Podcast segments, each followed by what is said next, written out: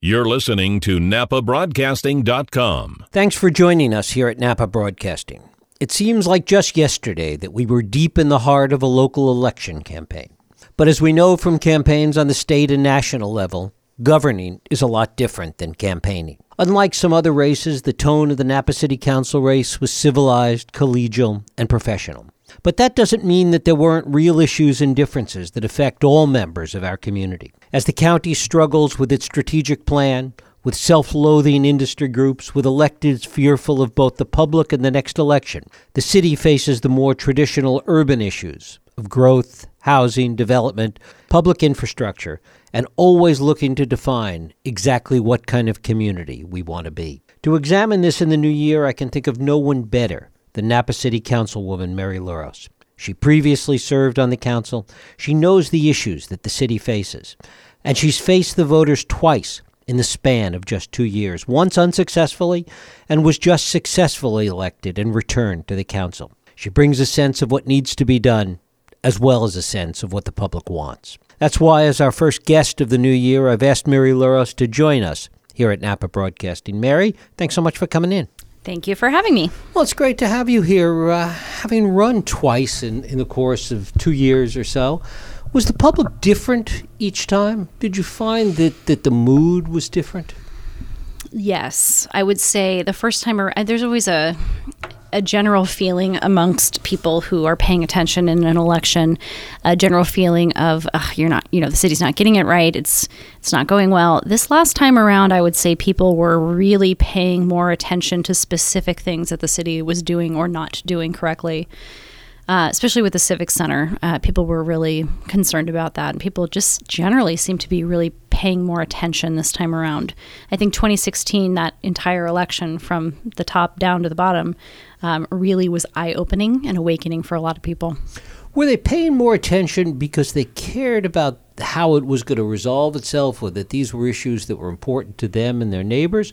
Or was there an anger level that was out there? Certainly, you know, we saw, for example, countywide in Measure C, that there was so much anger floating around out there. Did you sense that that there was that in the city, or was it just sort of paying attention for the sake of, of good government? Yeah, I don't I don't know that people were angry so much as concerned. You know, everybody's concerned about their issues and what affects them and their families. Um, I didn't see a lot of people really truly angry in general. I saw a lot of people who were just confused, um, hadn't received the information that they wanted, um, who just were concerned, validly concerned about their community. Mm-hmm. What were the things that concerned them? Well, definitely the Civic Center. People, you know, that was one of the number one issues.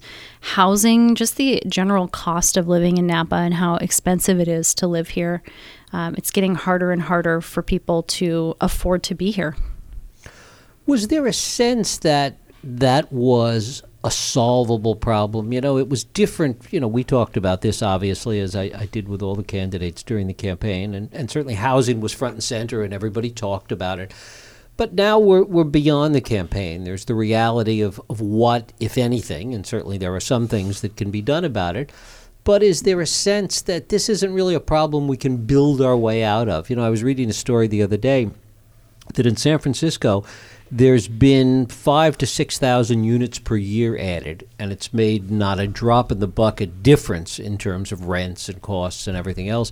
And the same article pointed out that in New York, at the height of New York's sort of gentrification and development going back, you know, 15 years or so, they were adding 30,000 units per year, and it made not a dent in bringing rents down.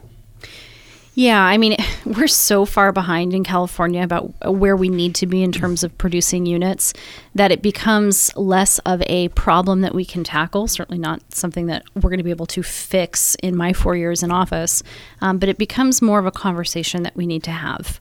Um, we need to, as a community, come together and really decide what's important to us. How big do we want to be? Uh, do we want to go up? Do we want to go out? Um, I would say in Napa that the ag preserve is one of the most important things that we have. Um, and protecting that means that we as a community need to understand why it's important and what role then the city has to play in that. And that means that we need to be denser in the city, we need to go up, um, and we have to make some sacrifices. Do you think that there's the political will to do that? Absolutely. Absolutely. In fact, in my what month now in office, um, I've had some really good conversations, um, not only at the city level but with county officials um, and county staff about you know how do we do this from a regional approach.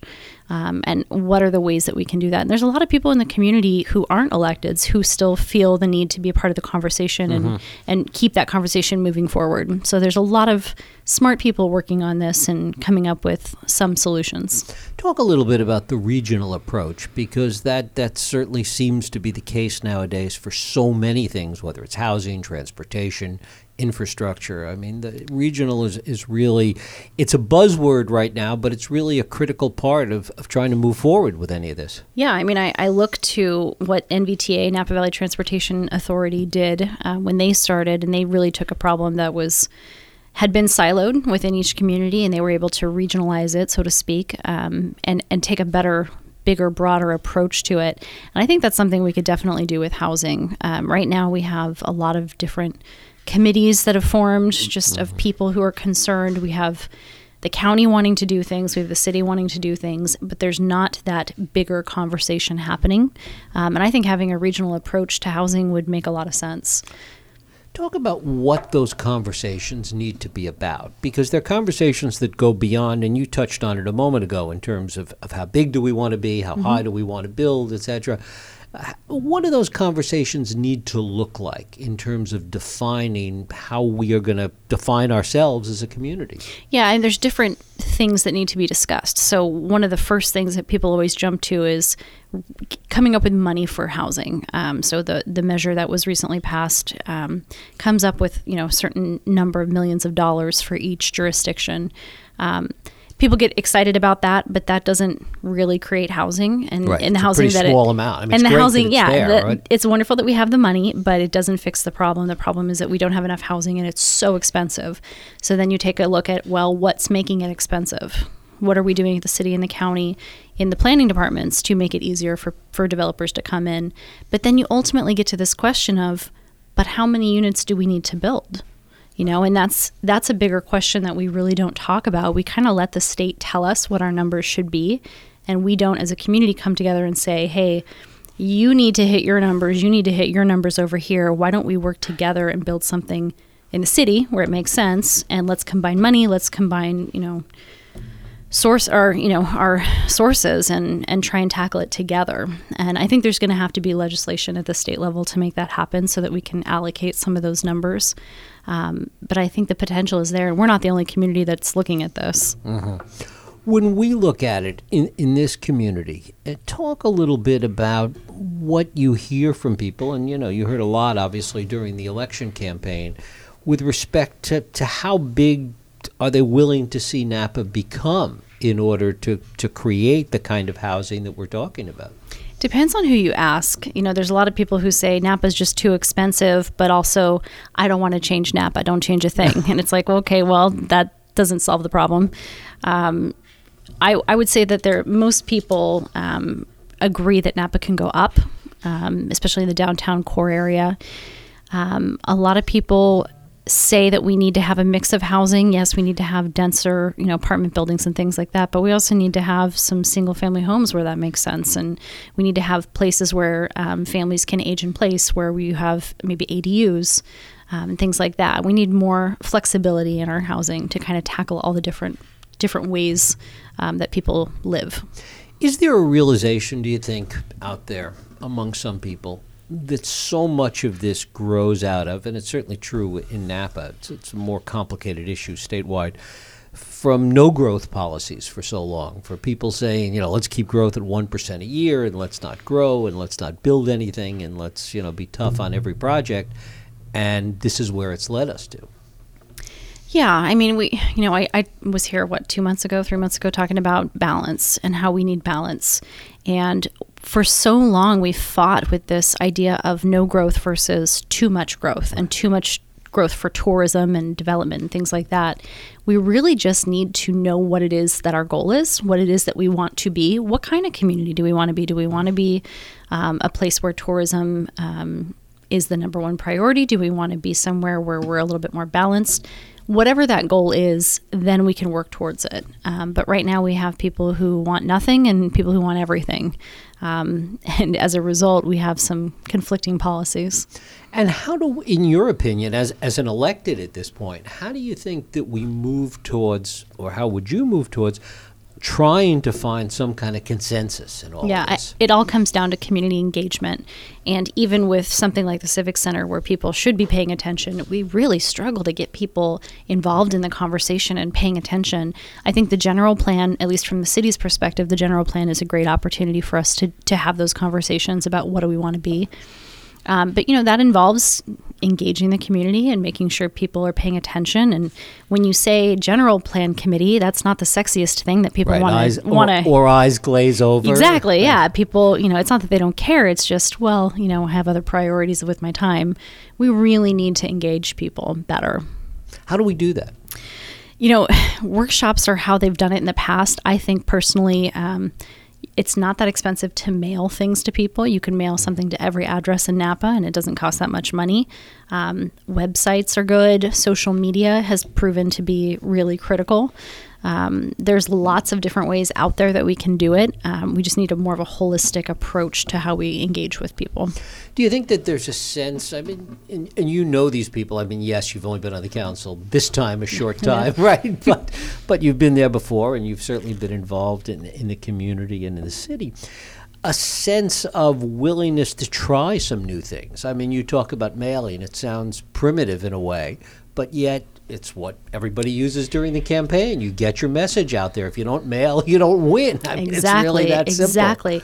I would say more so this time around on council. I see much more willingness to try new things, um, to look at things a different way. Um, much more progress, I would say, is being made. Um, yeah, people are more open. And social media, certainly. I mean, if it Yeah. can be harnessed in the right way and get people to participate in the right way without being rude or unpleasant, Yeah, and it's things that can happen. But it's not just um, you know communication in the normal forms that we look at. There's also you know a huge segment of our population that speaks spanish and what are we doing to reach our spanish speaking constituents?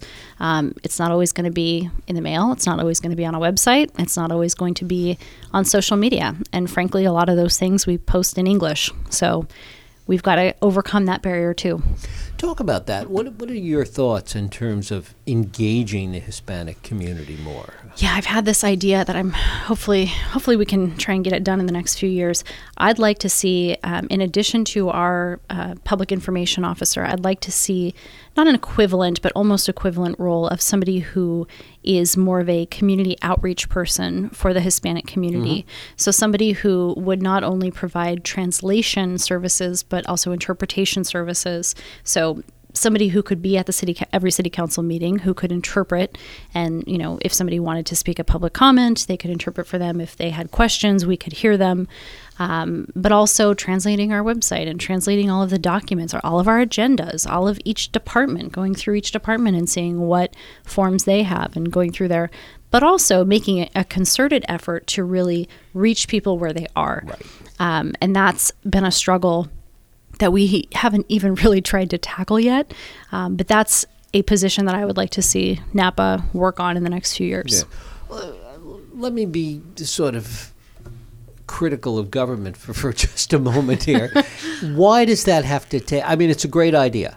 Why does that have to take a couple of years? The idea of call it a Hispanic outreach PIO, call it whatever you want, but to bring that kind of person in to do outreach in the community, to, to be doing that full time, to bring information from the city to the community and from the community to the city, why does that have to take two years? Yeah, it's a great idea. Pat myself on the back for that. But you know what? We have a lot of great ideas in every department. We have a desperate need for more police officers. We need a new police station. We need a new city hall. We need a new fire station. We have so many competing demands as a city that we have to prioritize. And when we prioritize things, it takes years for us to shuffle things around to try and get everything done that needs to be done. So, yes, I think that that's really important, but we all have to be, the whole council has to be on the same page. Um, and it's got to get in line behind other projects that have been waiting to get done too. Right. But those projects, I mean, whether it's more police or what, whatever. I mean, they have strong constituencies. Yes. Um, the pol- I, I'm not picking on the police. You mentioned that you know they have a strong constituency. They make their voice heard loud Mm-hmm. and clear. Things may not get done as fast as they want, but they make their voice heard loud and clear. Sure. Not necessarily true of the Hispanic community, which is why this seems to be more important in some ways. I agree. Yeah, I agree. Talk a little bit about some of the other things that, that you would like to see happen, you know, over the next couple of years. Not the long term Yeah. kind of pie in the sky goals, but the practical Yeah, issues I of day to day governing, as I said at the outset. Yeah, I mean, I think the last time I was here talking to you, I think I can't remember. I think you asked me if what were the first things I would want to get done in Right. office, and so I'm happy to say that those are the things that I'm working on right now. First and foremost was staffing. Um, right now, the city has troubles with staffing. Um, the very first thing that we did when Liz and I got on was we helped uh, we helped appoint Steve Potter as the Right. city manager really important key position. And from there, he felt like he could then go ahead and, and move forward with picking his team. So he's made some really strong. Um, you know, strong appointments already within his team, and that's so crucial to providing city services. So that was number one: is just getting our team together, getting people we trust, um, and you know, figuring out where the weaknesses are within the team, and just fixing that. So that was number one, and we're still very much working on that. But that's going to take a couple years before we're really Right. solid in each department. And then the other big thing, which we're working on, which is going to take forever, um, unfortunately, it's just a big project, is the Civic Center. You know, that was my biggest concern during the election. Um, and that was one of the first things. We had a special meeting, I think, my second week in office, and went forward with that. And uh, upon my suggestion, we uh, created an ad hoc committee to kind of delve into how do we fix this problem? How do we move forward with something that works for everyone? Um, and Scott Sedgley and I, Vice Mayor Sedgley and I, are working on that right now. So that's going to take some time, and that's going to really take a lot of my time personally, at least for the f- next six months. Is there a sense of urgency to that project, or is there the sense that there are things that are more important? That, that you know, yes, facilities may not be great, and yes, it may be more efficient if everybody was in one building, but the world is not going to end if that doesn't happen tomorrow. No, it's it's actually pretty urgent. Um, you know, the cost of construction continues to go up every day. It gets harder and harder to find construction workers in California. We have a severe shortage of skilled workers in California, especially in construction, and it is only going to get harder and more expensive the longer that we wait to do this. Um, if we keep putting it off, we're going to have some serious problems down the road. What kind of problem? Uh, well, our city hall is falling apart. Our police station is falling apart. Um, we don't have room in our evidence area for all of the evidence that we actually have. So then we have serious issues in just you know going through the criminal justice system and, and getting things taking care of things in an efficient manner. Um, our our facilities are not good, and because we've been having this conversation for ten years now about building a new city hall and a new police station, things have been deferred. And now all of that's catching up with us, and we're having to kind of decide: Are we going to fix things? Or are we going to move forward on this? Um, and it is urgent. Talk a little bit about what you see in terms of some of the, the national issues that are percolating around, whether it's worried about housing, whether it's about what community needs really are, social and class divisions within the community, uh, immigration issues. To what extent do you see those kind of things filtering down into the city conversation?